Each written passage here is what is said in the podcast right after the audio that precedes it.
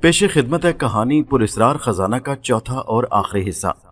کامیابی اور ناکامی خدا کی طرف سے ہوتی ہے۔ دولت کا خمار ایسا ہوتا ہے کہ انسان اس میں جیسے کھو سا جاتا ہے۔ جس طرح طاقت، اختیار اور حکومت کرنے کا نشہ ہوتا ہے، اس سے کہیں بڑھ کر دولت کا نشہ ہوتا ہے۔ غربت کی زندگی میں بھی ہمیشہ یہی کہتی تھی کہ انسان کو دولت پر اترانا نہیں چاہیے، مگر جس کے پاس دولت آ جاتی ہے پھر یہ نشہ خود بخود اس کے ذہن میں سما جاتا ہے۔ اس کے بعد کا اندازہ مجھے کافی دیر کے بعد ہوا، جس وقت دولت میرے ہاتھ میں آئی۔ رومانا میری نظر میں دنیا کی بے وقوف ترین لڑکی تھی، جس نے اتنی ڈھیر ساری دولت کو ٹھوکر مار کر غریب نادر سے رشتہ جوڑ لیا تھا۔ سیٹھ اکرام کی مجھ سے ملاقات ہوئی تو انہوں نے اپنی بے وقوف بیٹی کے بارے میں مجھے بتایا اور کہنے لگے، میں اسے دوبارہ کبھی اپنے گھر میں جگہ نہیں دوں گا۔ میں نے اسے سونے کا نوالا کھلایا، مگر اس نے بدلے میں مجھے کیا دیا؟ ذلت، محض رسوائی۔ میں نے سیٹھ اکرام کی ہاں میں ہاں ملائی۔ سیٹھ اکرام کی بیوی کافی عرصہ پہلے فوت ہو چکی تھی۔ رومانا اکیلی بیٹی تھی اور میرے خیال سے بگڑی ہوئی خود سر تھی، مگر وہ ایسی تبدیل ہوئی کہ میں دیکھتی رہ گئی۔ اتنی پر آسائش، پر تعیش زندگی گزارنے کے باوجود اس نے غربت کا انتخاب کر لیا تھا۔ بہرحال مجھے اس سے کوئی غرض نہیں تھی، میں اپنی دنیا میں مگن ہو گئی۔ ماہ و سال گزرتے رہے، میری دولت میں دن بدن اضافہ ہوتا جا رہا تھا۔ اماں بیچاری کافی بوڑھی اور لاچار ہو گئی تھی، مگر پر آسائش زندگی کی وجہ سے بہت خوش تھیں، مگر انہیں آج بھی اپنا ماضی نہیں بھولتا تھا۔ غربت کی جو زندگی انہوں نے گزاری تھی وہ انہیں آج بھی یاد تھی۔ بھائی کی شادی کا مسئلہ درپیش ہوا تو ماں نے مجھ سے کہا کہ کوئی شریف لڑکی ڈھونڈ کر شادی کر دی جائے۔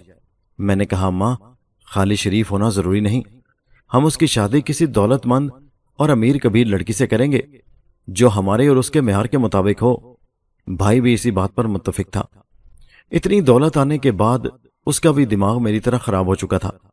اپنے بھائی کے لیے ہم نے نوشین کا انتخاب کیا، جو کہ ایک ریٹائرڈ سول جج کی بیٹی تھی۔ ان کی کوٹھی کئی کنال پر محیط تھی اور دولت کا کوئی حساب کتاب نہیں تھا۔ نوشین کے دو بھائی اور ایک بہن اور تھی۔ نوشین نہایت نخریلی اور نک چڑی لڑکی تھی اور یہی بات ہمیں بھلی لگتی تھی۔ نوشین کے والدین بھی ہماری دولت سے بہت متاثر ہوئے۔ انہوں نے میرے بھائی کو پسند کر لیا اور پھر چٹ منگنی پٹ بیاہ ہو گیا۔ نوشین کے متعلق ہمارے تمام خیالات غلط ثابت ہوئے۔ اس کے باپ نے جو کچھ جہیز میں دیا وہ ایک ایک چیز لاک میں رکھتی، گاڑی تک وہ اپنی ہاتھ نہیں لگانے دیتی تھی۔ اسے ماں باپ کے گھر آنے جانے کے لیے کسی کی اجازت کی ضرورت نہیں تھی اور وہ ماں اور مجھے بالکل خاطر میں نہیں لاتی تھی۔ بھائی بھی آہستہ آہستہ اس کے رنگ میں رنگا جا رہا تھا۔ ایک دو بار میں نے بھائی سے سمجھانے کو کہا تو بھائی نے آگے سے مجھے روک دیا، کہنے لگا، ارے بھائی، نوشین امیر ماں باپ کی لڑکی ہے، اگر ہم اسے سمجھانے کی کوشش کریں گے یا زور زبردستی کریں گے تو بگڑ جائے گی۔ میں سمجھی شاید بھائی درست کہہ رہا ہے۔ ہم نے کچھ عرصہ صبر کیا، انتظار کیا، مگر بعد میں معلوم ہوا کہ بھائی تو پورے کا پورا اس کے رنگ میں رنگا جا چکا تھا۔ بھائی نے ہماری ہر بات سے اختلاف کرنا شروع کر دیا اور بالآخر نوشین نے میرے بھائی کو الگ گھر لینے پر مجبور کر دیا۔ بھائی میری فیکٹری میں تمام معاملات سنبھال رہا تھا۔ وہ کیا کرتا تھا کیا نہیں مجھے کچھ معلوم نہیں تھا، مگر یہ معلوم تھا کہ وہ فیکٹری سے پورا پورا فائدہ حاصل کر رہا تھا، اس لیے اسے دوسری کوٹھی خریدنے میں کوئی دقت پیش نہ آئی۔ پتہ تو اس دن چلا جس دن اس نے سامان اٹھانا شروع کر دیا۔ میں حیران رہ گئی۔ میں نے پوچھا، بھائی تم کس سے الگ ہو گئے؟ گھر میں ہے ہی کون میرے اور ماں کے سوا؟ کہنے لگا، تم ہی تو سب سے بڑی پرابلم ہو میرے لیے، تمہاری وجہ سے ہی میری بیوی یہاں نہیں رہنا چاہتی، اس لیے ہم الگ گھر لے رہے ہیں۔ اس دن مجھے احساس ہوا کہ شاید میں جو کچھ کرتی رہی تھی وہ غلط تھا، مگر ابھی بھی میرے دماغ پر دولت کا نشہ پوری طور پر حاوی تھا۔ بھائی اپنی لاڈلی بیوی نوشین کو لے کر الگ ہو گیا۔ ماں بیچاری بہت پریشان ہوئی، بہت روئی پیٹی، مگر بھائی نے ایک نہ سنی۔ اس کے جانے کے بعد ہمارا گھر بہت ویران ہو گیا۔ اماں بیٹے کے غم میں روتی رہتی، مگر میں نے بھی غصے میں آ کر بھائی کو اپنے دل سے نکال پھینکا تھا۔ کچھ وقت گزرا تو ماں نے مجھ پر شادی کے لیے دباؤ ڈال دیا۔ میں نے شادی کے لیے بھی کبھی سوچا نہیں تھا۔ میری عمر بھی زیادہ ہوتی جا رہی تھی، میں پینتیس کے پیٹے میں پڑ چکی تھی۔ اماں نے مجھے سمجھایا، بیٹی، لڑکیوں کی شادی کی ایک عمر ہوتی ہے، اگر وہ عمر گزر جائے تو پھر کچھ ہاتھ نہیں رہتا۔ لڑکی کی شادی کی صحیح عمر زیادہ سے زیادہ پچیس سال تک ہوتی ہے، اس کے بعد اس کی عمر ڈھلنا شروع ہو جاتی ہے، اس پر وہ جوبن نہیں رہتا، وہ بات نہیں رہتی۔ تمہاری عمر بہت زیادہ ہو چکی ہے، اس کے باوجود دولت مند ہونے کی وجہ سے کوئی نہ کوئی اچھا رشتہ مل ہی جائے گا۔ بیٹا، بات کو سمجھنے کی کوشش کرو، اگر لڑکی پچیس سال تک بیاہی جائے تو پھر اللہ تعالیٰ اس کو اولاد بھی عطا کرتا ہے، اگر اس سے زیادہ عمر ہو جائے تو پھر لڑکیوں میں نت نئے مسائل پیدا ہونا شروع ہو جاتے ہیں۔ اماں کی بات درست تھی، اماں مجھے دن رات سمجھاتی، بیٹا تمہاری عمر زیادہ ہوتی جا رہی ہے، خدا کے لیے شادی کر لو۔ میں ہنس کر کہتی، ماں مجھ سے کون شادی کرنے سے انکار کرے گا؟ میں دولت مند ہوں ماں، امیر ہوں، فیکٹری کی مالک ہوں، جس وقت چاہے شادی کر سکتی ہوں۔ مگر اماں روتی رہتی اور کہتی، بیٹا تو میری بات نہیں سمجھ رہی، ایک دن آئے گا جب جس دن تو میری بات پر پچھتائے گی۔ بیٹا یاد رکھنا، عورت مرد سے پہلے جوان ہوتی ہے اور اسی طرح اس پر بڑھاپا بھی وقت سے پہلے ہی آنا شروع ہو جاتا ہے۔ مرد چاہے جتنے سال کا بھی ہو جائے اس پر بڑھاپا وارد نہیں ہوتا، کیونکہ خدا نے اس کی کاٹھی ہی ایسی بنائی ہے۔ مگر عورت کے ساتھ کچھ اور مسائل ہیں جس کی وجہ سے اس کی جوانی کا وقت بڑا تھوڑا ہوتا ہے۔ اس لیے خدا کا واسطہ ہے، میری بات مان لے، تو اس وقت بھی عمر کے اس حصے میں جسے ہم شادی کے قابل نہیں بلکہ شادی سے زیادہ گزر گئی عمر سمجھتے ہیں۔ ہمارے وقت میں تو لڑکیاں پندرہ سولہ سے اٹھارہ سال تک میں شادی شدہ ہو جاتی تھیں۔ اماں کی بات درست تھی، مگر میں اپنی دولت کے نشے میں گم تھی، مگن تھی۔ مجھے اس بات کا علم تھا کہ مجھ سے کوئی بھی کسی بھی وقت شادی کر سکتا ہے، کسی کی کیا جرت جو انکار کرے۔ مگر میرے خیالات بھی میری طرح گھٹیا ہو چکے تھے۔ انہی دنوں ہمیں فیکٹری کے سٹور کے لیے ایک رات کے چوکیدار کی ضرورت محسوس ہوئی۔ ہمارے دو چوکیدار تھے، ایک بیمار ہو گیا تو اس کی جگہ نیا چوکیدار بھرتی کرنا تھا، اور میں مختلف لوگوں سے مل رہی تھی۔ کوئی فوج کا ریٹائرڈ تھا تو کوئی سول۔ درخواست گزاروں سے ملتے ہوئے جب میں نے چوتھے آدمی کو اندر بلوایا تو میں حیرت سے اچھل پڑی۔ رستم خان میرے سامنے کھڑا تھا، وہ بھی مجھے دیکھ کر حیران رہ گیا۔ بی بی آپ! ارے رستم خان تم! بیٹھو، میں نے اسے بیٹھنے کو کہا۔ کہو کیسے ہو؟ جی بی بی ٹھیک، آپ سنائیں؟ میں بھی ٹھیک ہوں۔ تم نے اسکول چھوڑ دیا؟ جی بی بی وہ تو تین ماہ پہلے ہی چھوڑ دیا تھا۔ میری نوکری کون سا کوئی سرکاری تھی بی بی جی، اسکول اب ساتھ والے گاؤں میں منتقل ہو چکا ہے، یہ عمارت اب ڈھانے کا کام شروع ہونے والا ہے، گورنمنٹ اس اراضی کو ٹھیکے پر دے رہی ہے، اب وہاں شکار پر پابندی ہے۔ او اچھا، میں حیران ہوئی، اور اچانک میرے ذہن میں رمیش ساہوکار آ گیا، اور ساتھ ہی اس کی بات بھی یاد آ گئی کہ اس عمارت کو اب گرا دیا جائے گا۔ اچھا یہ بتاؤ رستم خان، تم یہاں کیسے آئے؟ بی بی میں نوکری کے لیے آیا ہوں۔ اچھا، مگر آپ یہاں کیسے؟ وہ دفتر کا بغور جائزہ لیتے ہوئے بولا۔ یہ فیکٹری میری ہے، میں نے مسکرا کر کہا تو وہ حیرت سے مجھے دیکھنے لگا۔ اور اسی لیے آپ نے نوکری چھوڑ دی تھی بیوی؟ میں کچھ شرمندہ سی ہو کر بولی، ہاں رستم خان، نوکری تو میں شوق کے لیے کر رہی تھی، ورنہ مجھے نوکری کی کیا ضرورت۔ میرے سفید جھوٹ نے رستم خان کو اور مروب کر دیا۔ اچھا اچھا اچھا رستم خان، تم یہ بتاؤ تم یہاں اکیلے رہو گے یا بال بچہ؟ جی بیوی میں اکیلا رہوں گا۔ اچھا تو پھر تم یہاں نہیں میری کوٹھی پر چوکیداری کرو گے؟ میرے پاس ایک ہی آدمی ہے جو مالی بھی ہے اور باورچی بھی، تم بس چوکیداری کرو گے اور رہائش میں دوں گی، میں نے احسان جتلاتے ہوئے کہا تو وہ بہت خوش ہوا۔ جی بیوی جی آپ کا بہت بہت شکریہ، میں ضرورت مند بھی ہوں اور آپ کا احسان مند بھی۔ میرا سر فخر سے بلند ہو گیا جیسے میں نے بہت بڑا کارنامہ کر دیا ہو، اور اس کو میں نے اپنی کوٹھی پر بھیج دیا، اسے مکمل پتہ سمجھایا اور ساتھ ہی اپنی والدہ کو پیغام بھیجا کہ یہ میرا اپنا اعتماد کا آدمی ہے، میں شام کو آ کر آپ کو باقی تفصیلات بتاؤں گی۔ رستم خان کوٹھی کی دیکھ بھال میں مصروف ہو گیا، میں ذاتی طور پر خوش تھی، گھر کے لیے ایک اعتماد کا بندہ اور مل گیا تھا، فیکٹری کے لیے بھی میں نے ایک ملازم رکھ لیا۔ جب میں خود کو بہت اکیلا محسوس کرتی تو رستم خان کو اپنے پاس بلا لیتی اور اس سے باتیں شروع ہو جاتی۔ وہ احترام کے طور پر میرے سامنے فرش پر بیٹھ جاتا، اور میں اور میں نے اتنی کمینگی دکھائی کہ کبھی میں نے اسے اپنے ساتھ صوفے پر بیٹھنے کو اپنے برابر بیٹھنے کو کبھی نہیں کہا۔ وہ عمر میں مجھ سے کافی بڑا تھا، اور دوسرا اس نے کئی بار بڑی پریشانی کے عالم میں میرا ساتھ دیا تھا، مگر پھر بھی اسے میں نوکر کی جگہ پر ہی رکھتی تھی۔ یہی نیکی کافی تھی کہ میں نے اسے اپنے پاس ملازم رکھ لیا تھا۔ اس دن بھی زوروں کی بارش ہو رہی تھی۔ رستم خان کو میں نے اندر کمرے میں بلا لیا، ہال میں ہیٹر لگا کر میں اس کے سامنے بیٹھ گئی اور وہ پرانی باتیں کرنے لگا۔ میں نے اس سے اسکول کے حالات پوچھے تو اس نے بتایا کہ نظر صاحبہ اب بھی اسی اسکول میں ملازمت کر رہی ہیں، اب ان کے ساتھ کچھ اور بھی ٹیچرز شامل ہیں، کیونکہ اب اسکول میں بچوں کی تعداد بہت زیادہ ہو چکی ہے، ساتھ کے کچھ گاؤں کے لوگ بھی اس میں بچے بھیج رہے ہیں۔ اس نے بتایا کہ گورنمنٹ نے اپنے چوکیدار بھرتی کر لی ہیں، جس کی وجہ سے وہاں سے ہمیں نکال دیا گیا ہے۔ رستم خان، ریسٹ ہاؤس کی بلڈنگ کب گرائی جا رہی ہے؟ میں نے تجسس سے پوچھا۔ بی بی معلوم نہیں، مگر اسے خالی کروایا جا چکا ہے، کیونکہ اس کی عمارت اتنی خستہ حال ہو چکی ہے کہ کسی بھی وقت گر سکتی ہے۔ اچھا، میں نے حیرت سے کہا۔ اچھا یہ بتاؤ رستم خان، اس ریسٹ ہاؤس کی کیا تاریخ ہے؟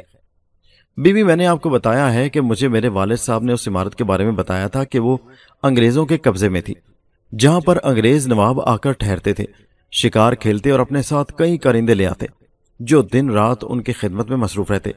ویسے میں بی بی ایک بات آپ کو بتاؤں، یہ عمارت ہے بڑی خوفناک، میں نے وہاں کئی بار کسی کو چلتے ہوئے دیکھا ہے اور کئی بار قدموں کی آہٹیں سنی ہیں۔ اس کی بات سن کر میں ایک دم سیدھی ہو گئی۔ کس کو چلتے ہوئے دیکھا ہے تم نے؟ بس بیوی جی، مجھے یہ تو نہیں پتا کہ وہ کون تھا، مگر میں نے وہاں کئی بار کسی انسان کی روح کو بھٹکتے ہوئے دیکھا ہے۔ میں نے کچھ اور بڑے بوڑھوں سے سنا تھا کہ یہ حویلی قتل گاہ تھی جس میں ایک راجہ راج کیا کرتا تھا۔ جب وہ امیر اور دولت مند تھا، اس کا کام ہی غریبوں کی دولت لوٹنا اور جمع کرنا تھا۔ اس کے ظلم و ستم سے آس پاس کے لوگ بہت تنگ تھے۔ اس نے کئی سو لوگوں کو موت کے گھاٹ اتارا اور ان کا مال و اسباب لوٹا۔ بظاہر دیکھنے میں وہ راجہ تھا، مگر رات کی اندھیری راتوں میں وہ لوگوں کو لوٹتا اور دن کے وقت اپنی نیک نامی کا ڈھنڈورا پیٹتا۔ بڑے بوڑھے بتاتے ہیں کہ اس کے لالچ کا ایسا انجام ہوا کہ جب انگریز قابض ہوئے تو اس کے پورے خاندان کو ایک ایک کر کر کے قتل کر دیا گیا اور اس کی آبائی حویلی کو ریسٹ ہاؤس میں تبدیل کر دیا۔ میں نہیں جانتا کہ یہ کہانی کہاں تک درست ہے، مگر میں نے تو گاؤں کے بڑے بوڑھوں سے یہی کہانی سنی تھی۔ ریسٹ ہاؤس تو یہ انگریزوں کے دور میں بنا تھا، اس سے پہلے یہاں پر جو باتیں ہو چکی ہیں ان کو سن کر انسان کی روح بھی کام جاتی ہے۔ اور پھر بھی بی بی آپ تو جانتی ہیں کہ انگریز نے بھی آ کر یہاں بہت ظلم کیے ہیں، اس نے ہندوستانیوں پر بہت ظلم ڈھائے ہیں۔ آپ نے ایک بات نوٹ کی ہوگی کہ وہاں پر گاؤں بھی بہت چھوٹے چھوٹے ہیں اور آبادی بھی بہت کم ہے۔ اس کی یہی وجہ ہے کہ اس وقت لوگوں نے اس راجہ کے ظلم سے تنگ آ کر وہ علاقہ چھوڑ دیا تھا۔ پرانے زمانے میں ویسے بھی آبادیاں کم ہوا کرتی تھیں، مگر وہاں سے لوگوں کے نقل مکانی کرنے کی یہ وجہ بھی تھی کہ اس راجہ نے کئی لوگوں کو پریشان کر رکھا تھا۔ لوگوں کی نوجوان لڑکیاں اٹھا لیا کرتا، ان کا مال و اسباب لوٹتا، عزتیں پامال کرتا۔ لوگ بتاتے ہیں کہ اس نے اپنا تمام مال و اسباب اسی حویلی میں کہیں چھپا رکھا تھا، جسے بعد میں بہت سے لوگوں نے ڈھونڈنے کی کوشش کی مگر کامیاب نہیں ہو سکے۔ کئی جگہ پر ریسٹ ہاؤس کے اندر کھدائی کروائی گئی مگر کچھ بھی نہیں ملا۔ ویسے اس بار جو ٹیم سروے کرنے آئی تھی ان میں سے ایک نوجوان انجینئر بھی تھا جس نے ہمیں یہ بتایا کہ حکومت کو یقین ہے کہ آج بھی اس کے اندر کچھ نہ کچھ چھپا ہے، اور جب اس عمارت کو گرایا جائے گا تو ضرور انہیں کچھ نہ کچھ چیزیں ملے گی۔ مگر اس کو گرانے کی صرف یہی وجہ نہیں، اصل وجہ یہ ہے کہ وہ حویلی یا ریسٹ ہاؤس کافی علاقے پر پھیلا ہوا ہے، اس نے بہت سی زمین گھیر رکھی ہے اور اب اس کی بلڈنگ اتنی خستہ حال ہو چکی ہے کہ وہ کسی بھی وقت خود گر سکتی ہے، اس لیے وہاں پر سے اسکول کو ہٹا لیا گیا ہے۔ اب حکومت کا ارادہ ہے کہ اس جگہ کو صاف ستھرا کرا کے سرکاری زمین کو لوگوں کو الاٹ کر دیا جائے تاکہ کھیتی باڑی کے کام آ سکے۔ رستم خان کی بات سن کر میں حیران ہوئی اور دل ہی دل میں ہنسنے لگی۔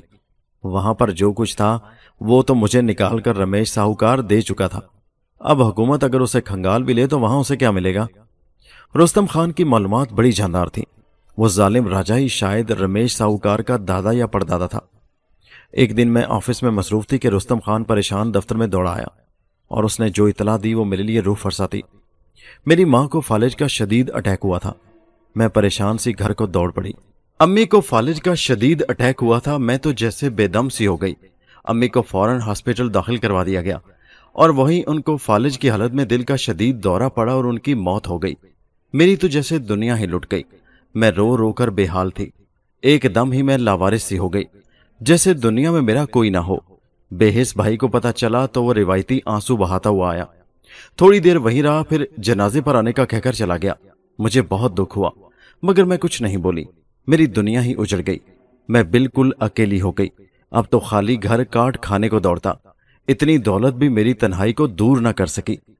رستم خان نے مجھے بہت حوصلہ دیا، وہ بیچارہ غریب تھا مگر بہت ہمدرد۔ اب تو سمجھ نہیں آ رہی تھی کہ کیا کروں، کس کے لیے اتنا پیسہ کما رہی ہوں۔ اب تو ماں کی باتیں یاد آتی تو دل خون کے آنسو روتا۔ ہم بڑوں کی باتیں بعض اوقات نظر انداز کر دیتے ہیں، مگر بڑوں کی باتیں اتنی فائدہ مند ہوتی ہیں کہ انسان بعض اوقات تنہائی میں خون کے آنسو روتا ہے، اپنی نالائکی پر پچھتاتا ہے۔ یہی کچھ حال میرا بھی تھا۔ اسی غم میں میں نے فیکٹری کی طرف توجہ دینی کم کر دی، فیکٹری ملازمین پر چھوڑ دی، جس کی وجہ سے فیکٹری دن بدن گھاٹے میں جانے لگی۔ نقصان ہونے کی وجہ سے جمع پونجی خرچ ہونے لگی۔ مجھے کوئی فکر نہیں تھی، میں ایک مہینہ گھر میں پڑی روتی رہی۔ ماں کے مرنے کے بعد احساس ہوا کہ دنیا کتنی ویران لگتی ہے جب ماں باپ نہ رہیں۔ ایک دن رومانہ میرے پاس افسوس کے لیے آئی، وہ نادر کے ساتھ آئی تھی۔ دونوں بہت خوش تھے اور اپنی زندگی سے بہت مطمئن لگ رہے تھے۔ نہ جانے کیوں مجھے انہیں ساتھ دیکھ کر جلن سی محسوس ہونے لگی۔ اس نے بتایا کہ وہ کسی مقامی پرائیویٹ کمپنی میں کام کر رہا تھا، دونوں نے ایک فلیٹ کرائے پر لے رکھا تھا اور ہنسی خوشی زندگی گزار رہے تھے۔ کم وسائل ہونے کے باوجود ان کی زندگی اچھی گزر رہی تھی۔ اس نے مجھے بتایا کہ دیکھو ہمارے پاس دولت نہیں لیکن اس کے باوجود ہم مطمئن زندگی گزارتے ہیں، زندگی میں دولت ہی سب کچھ نہیں ہوتی۔ اس دن میرے پاس فیکٹری کے دو ملازمین آئے، ان میں میرا ایک سیکرٹری نثار اور ایک ورکر تھے۔ انہوں نے مجھے سمجھایا کہ میڈم اس طرح فیکٹری بالکل تباہ ہو جائے گی، ہم کام سنبھال رہے ہیں مگر آپ کا آنا بہت ضروری ہے، آپ اپنی فیکٹری کی طرف توجہ دیں۔ ان کی بات درست تھی، میں نے اگلے دن سے فیکٹری کے معاملات دیکھنے شروع کر دیے۔ میں بہت خاموش ہو گئی، مجھے کچھ اچھا نہیں لگتا تھا مگر دنیا داری نبھانا ضروری تھا۔ فیکٹری دن بدن گھاٹے میں جا رہی تھی اور مجھے ایک ایسے آدمی کی ضرورت تھی جو ٹرینڈز فالو کر سکے اور ایسی پروڈکٹس تیار کی جا سکیں جس سے فیکٹری دوبارہ عروج پکڑ سکے۔ نثار نے مجھے ایک آدمی کا بتایا جس کے پاس انٹرنیشنل ٹیکسٹائل ڈیزائننگ کی ڈگریاں تھیں، اسے پہلے سے ایک فیکٹری نے ہائر کر رکھا تھا مگر اسے لالچ دے کر ہم اپنی فیکٹری میں لا سکتے تھے۔ میں نے نثار کی مدد سے اسے اپنی فیکٹری میں کام کرنے پر راضی کر لیا۔ سکندر ایک غیر معمولی ذہین انسان تھا، اس کو میں نے منہ مانگی تنخواہ پر اپنے پاس رکھ لیا۔ اس نے چند ہی مہینوں میں فیکٹری کی ساکھ پہلے سے بہتر بنا دی۔ وہ نہایت ذہین آدمی تھا، اس نے ابھی تک شادی نہیں کی تھی۔ میں نے دل میں سوچا کہ شکل و صورت کا اچھا ہے، اگر اس جیسے آدمی کا ساتھ ہو تو کاروبار کی بھی فکر نہیں ہوگی اور میرا تنہائی کا مسئلہ بھی حل ہو جائے گا۔ میں دل ہی دل میں اس کی مردانہ وجاہت سے متاثر بھی تھی مگر وہ مجھے شاید اس قابل نہیں سمجھتا تھا۔ وہ اپنے کام سے کام رکھنے والا ریزرو آدمی تھا مگر میں نے اس سے بے تکلف ہونا شروع کر دیا اور میں اپنے مقصد میں کامیاب ہو گئی۔ وہ مجھ میں دلچسپی لینے لگا، اس سے بھی میری دلچسپی کا اندازہ ہو چکا تھا۔ میں نے اس سے اس کی ذاتی زندگی کے بارے میں پوچھا تو اس نے بتایا کہ وہ ابھی تک غیر شادی شدہ ہی ہے، اسے ابھی تک کوئی پسند کا آئیڈیل نہیں ملا۔ میں نے اسے ایک دن کھلی آفر کر دی کہ اگر ہم دونوں ایک ہو جائیں تو ہمارا کاروبار بھی آسمان کی بلندیاں تک پہنچ جائے گا اور ہم دونوں بھی ایک اچھی زندگی گزاریں گے۔ تھوڑی سی کوشش کے بعد وہ میرے ساتھ ذہنی طور پر ہم آہنگی کر چکا تھا۔ میں ہر چیز خریدنے کی اتنی عادی ہو چکی تھی کہ مجھے اپنے کاروبار پر اپنی زندگی اور اپنی ساکھ بحال رکھنے کے لیے سکندر کو حاصل کرنا تھا۔ میں نے اپنی طرف سے سکندر کو بھی خرید لیا تھا۔ پھر ایک شام ایک چھوٹی سی تقریب میں میرا اور سکندر کا نکاح ہو گیا۔ شادی کے بعد میں نے فیکٹری کے تمام معاملات سکندر کے سپرد کر دیے اور خود زیادہ وقت گھر پر گزارنے لگی۔ فیکٹری سکندر کے ہاتھ آتے ہی دن دوگنی رات چوگنی ترقی کرنے لگی۔ مجھے سکندر پر مکمل اعتماد تھا مگر پھر بھی میں حساب کتاب فیکٹری کا اپنے ہاتھ میں رکھتی تھی۔ سکندر اکثر کہتا کیا تمہیں مجھ پر یقین نہیں، مگر میں کہتی کہ نہیں ایسی بات نہیں۔ دراصل حساب کتاب چونکہ شروع سے مجھے اپنے پاس رکھنے کی عادت ہے اس لیے میں اسے ڈیل کروں گی۔ سکندر نے کاروباری معاملات میں مجھ سے چیکس سائن کروانے شروع کر دیے اور میں آنکھیں بند کر کے اس کے چیکس پر دستخط کر دیتی۔ مجھے معلوم نہیں تھا کہ وہ میرے ساتھ کیا کھیل کھیل رہا تھا۔ وہ میرے ساتھ شروع سے صحیح تھا اس لیے میں یہی سمجھتی تھی کہ وہ قابل اعتماد ہے۔ پتا تو مجھے اس دن چلا جس دن میرا ایک چیک واپس بینک سے آ گیا جو میں نے ایک ورکر کو دیا تھا۔ اس پر جب مجھے آ کر بتایا گیا کہ میرا اکاؤنٹ تو خالی ہے، میرے ہوش اڑ گئے۔ میں نے فوراً بینک کال کر کے پوچھا تو پتا چلا کہ میرے اکاؤنٹ سے تمام رقم نکالی جا چکی ہے۔ میں حیران رہ گئی، میرے خیال سے تو ابھی تک میرے اکاؤنٹ میں ستر لاکھ سے زیادہ موجود تھے۔ میں نے فوراً آفس فون کر کے سکندر سے رابطہ کیا اور اس سے پوچھا تو اس نے لاعلمی کا اظہار کر دیا۔ میں بھاگم بھاگ بینک میں پہنچی، بینک والوں نے سارا کھاتا اٹھا کر میرے سامنے رکھ دیا۔ واقعی میرے کئی تاریخوں کے چیکس کیش ہوئے تھے جن سے کئی کئی بڑی رقم نکالی گئی تھی۔ میرے اکاؤنٹ میں صرف ایک ہزار روپیہ موجود تھا، ایسا میرے ساتھ پہلے کبھی نہیں ہوا تھا۔ میں نے سکندر سے اس بات کا اظہار کیا تو وہ الٹا مجھ پر غصہ کرنے لگا کہ تم مجھ پر شک کر رہی ہو۔ میں شش و پنج میں پڑ گئی کہ آخر ہو کیا گیا۔ یہی حال میرے دوسرے اکاؤنٹس کا بھی تھا، وہاں بھی خالی۔ میرا سکندر سے جھگڑا ہونے لگا۔ میں نے سکندر سے فیکٹری کے تمام امور کی تفصیل مانگی تو وہ ہتھے سے اکھڑ گیا۔ فیکٹری میں بھی میرا تیا پانچا ہو چکا تھا، اس نے فیکٹری میں مجھے خاطر خواہ نقصان پہنچایا تھا۔ میرے تو جیسے ہوش اڑ گئے۔ بات جب زیادہ بڑی لڑائی جھگڑے بڑھنے لگے تو اس نے کھڑے کھڑے مجھے طلاق دے دی۔ میں جیسے سکتے میں آ گئی۔ فیکٹری کو اس نے مکمل طور پر تباہ کر دیا تھا۔ شادی ہوتے ہی اس نے میرا خون چوسنا شروع کر دیا، میری ہر چیز اڑا دی۔ ڈیفالٹر ہوتے ہی نوبت کوٹھی بیچنے تک آ گئی، ہر چیز ایک ایک کر کے میرے ہاتھوں سے کھسکنے لگی۔ کوٹھی بک گئی، گاڑی بک گئی، فیکٹری میں کئی لوگوں کے واجبات ادا کر دیے۔ رستم خان بیچارے کو بھی نوکری سے جواب دے دیا، وہ بیچارہ روتا روتا چلا گیا۔ سکندر نے مجھے آسمان سے زمین پر پٹخ دیا تھا۔ میں اس دن پر پچھتاتی جس دن میں نے سکندر سے رشتہ جوڑا۔ وہ خود غرض لالچی انسان۔ میں نے سکندر پر کیس کر دیا، پولیس نے تفتیش شروع کر دی، وکیلوں پر پیسہ پانی کی طرح بہانا پڑا، جو کچھ بچا کھچا تھا وہ بھی جاتا رہا۔ میں نے ایک چھوٹا سا مکان کرائے پر لے لیا اور وہیں رہنے لگی۔ ساری عیش و عشرت جاتی رہی، دولت اور عیش و عشرت کا نشہ ہوا ہو گیا۔ کئی مہینوں تک عدالتوں کے چکر لگائے مگر کچھ حاصل نہ ہوا، غرض جو کچھ رقم بچی تھی وہ بھی وکیلوں کی فیسوں میں چلی گئی۔ سکندر نے ہر کام پکا کیا تھا، اس لیے ہار میرے نصیب میں ہوئی۔ بھائی سے مدد مانگی تو بھائی نے بھی صاف انکار کر دیا۔ نوشین اس کی تمام دولت پر سانپ بن کر قابض ہو چکی تھی، اس کی حیثیت اب گھر میں ایک نوکر سے زیادہ نہیں تھی۔ میں روتی روتی بھائی کے گھر سے واپس آ گئی۔ اس چھوٹے سے کرائے کے مکان میں میرا دم گھٹنے لگتا، مگر اب مجھے یہیں رہنا تھا۔ میں اس سے زیادہ کرائے کا مکان افورڈ نہیں کر سکتی تھی۔ میں کئی کئی دن ساری ساری رات آنسو بہاتی رہتی۔ مجھے اماں، نزت، کمال اور رستم خان یاد آتے، مگر میں نے ان کے ساتھ کیا سلوک کیا۔ اماں کی کوئی بات ساری زندگی نہیں مانی، نزت جیسی اچھی سہیلی کو کھو دیا، کمال کو ٹھکرا دیا۔ ایسے میں کبھی کبھی اس چھوٹے سے مکان کی تنہائی میں گھبرانے لگتی۔ کئی بار راتوں کو ایسا محسوس ہوتا جیسے سین میں رمیش ساہوکار چلتا پھرتا نظر آتا ہو اور میری بے بسی پر ہنستا ہو اور کہتا ہو، دیکھا میں نے کہا تھا نا، اگر تم اپنی اوقات، اپنی اصلیت بھول جاؤ گی تو پھر نقصان اٹھاؤ گی، آہستہ آہستہ سب کچھ ختم ہو جائے گا، اور آج تم نے نقصان اٹھا لیا۔ واقعی وہ سچ کہتا تھا، میں نقصان میں رہی، وہ تو اس دنیا کا تھا ہی نہیں۔ اسے اس دھن دولت، اس سونے کی کیا ضرورت تھی؟ جسے تھی وہ میں تھی، جس نے اس دولت کو سنبھال کر نہیں رکھا، جو غرور میں پڑ گئی، اپنی اوقات بھول گئی۔ کیسا قدرت نے مزہ چکھایا تھا مجھے۔ کئی سال گزر گئے، میں سارے کیس ہار چکی تھی، روزگار رہا نہیں۔ سکندر نے ایک مرتبہ مجھ پر ترس کھا کر چند ہزار روپے مجھے بھیجے جو میں نے لوٹا دیے۔ اس نے کسی اور امیر لڑکی سے شادی کر لی جو کم عمر بھی تھی۔ بھائی نے پلٹ کر نہیں دیکھا۔ میں نے مجبور ہو کر دوبارہ اسکول میں نوکری تلاش کرنی شروع کر دی، اور خوش قسمتی سے مجھے ایک اسکول میں نوکری مل گئی۔ یہ ایک پرائیویٹ اسکول تھا، چند ہزار کی نوکری جو میرے وجود کو زندہ رکھنے کے لیے کافی تھی۔ مجھے اب اس سے زیادہ کی ضرورت بھی نہیں تھی۔ میں روز اسکول جاتی، خاموش رہتی، گم سم اپنے کام میں مگن رہتی۔ دوسری ٹیچرز مجھ سے فری ہونے کی کوشش کرتی، مگر میں کسی سے خاص بات نہ کرتی۔ انہی دنوں ہمارے اسکول میں ایک فنکشن تھا، اور اس میں کچھ سرکاری اور کچھ غیر سرکاری پرنسپلز انوائٹڈ تھیں۔ میں تقریب میں شامل تھی جب میری نظر انہی میں سے ایک جانے پہچانے چہرے پر پڑی۔ وہ سو فیصد نزت تھی۔ اس نے مجھے دیکھ کر پہچان لیا۔ تم ناہید؟ ہاں نزت میں۔ ارے تم یہاں! ارے تم تو بہت امیر ہو گئی تھی، اب یہاں کیسے؟ میں پھوٹ پھوٹ کر رو پڑی۔ اتنا روئی کہ تمام دوسری عورتیں میری جانب دیکھنے لگیں۔ نزت نے مجھے سینے سے لگا لیا اور تسلیاں دینے لگی۔ اس نے سب کو بتایا کہ یہ اپنی والدہ کو یاد کر کے رو رہی ہے۔ اس نے میرا بھرم رکھ لیا تھا، مگر اصل بات وہ جانتی تھی کہ میں کیوں رو رہی تھی۔ یہ رونا میرے پچھتاوے کا رونا تھا۔ وہ کافی دیر تک مجھے تسلیاں دیتی رہی، مجھ سے محبت کرتی رہی۔ اس نے میرے گھر کا پتہ مجھ سے لیا اور ایک دن ملنے چلی آئی۔ میں نے اسے تمام رودات سنائی تو وہ بہت روئی اور مجھے حوصلہ دیتے ہوئے میرے پچھلے رویے کو بھول چکی تھی۔ میں نے اس سے معافی مانگی تو وہ بے اختیار میرے ہاتھ تھام کر بولی، کوئی بات نہیں، میں جانتی ہوں تم بھٹک گئی تھی، مگر مجھے معلوم نہیں تھا کہ تم بھٹکتی ہوئی اتنی دور تک نکل جاؤ گی۔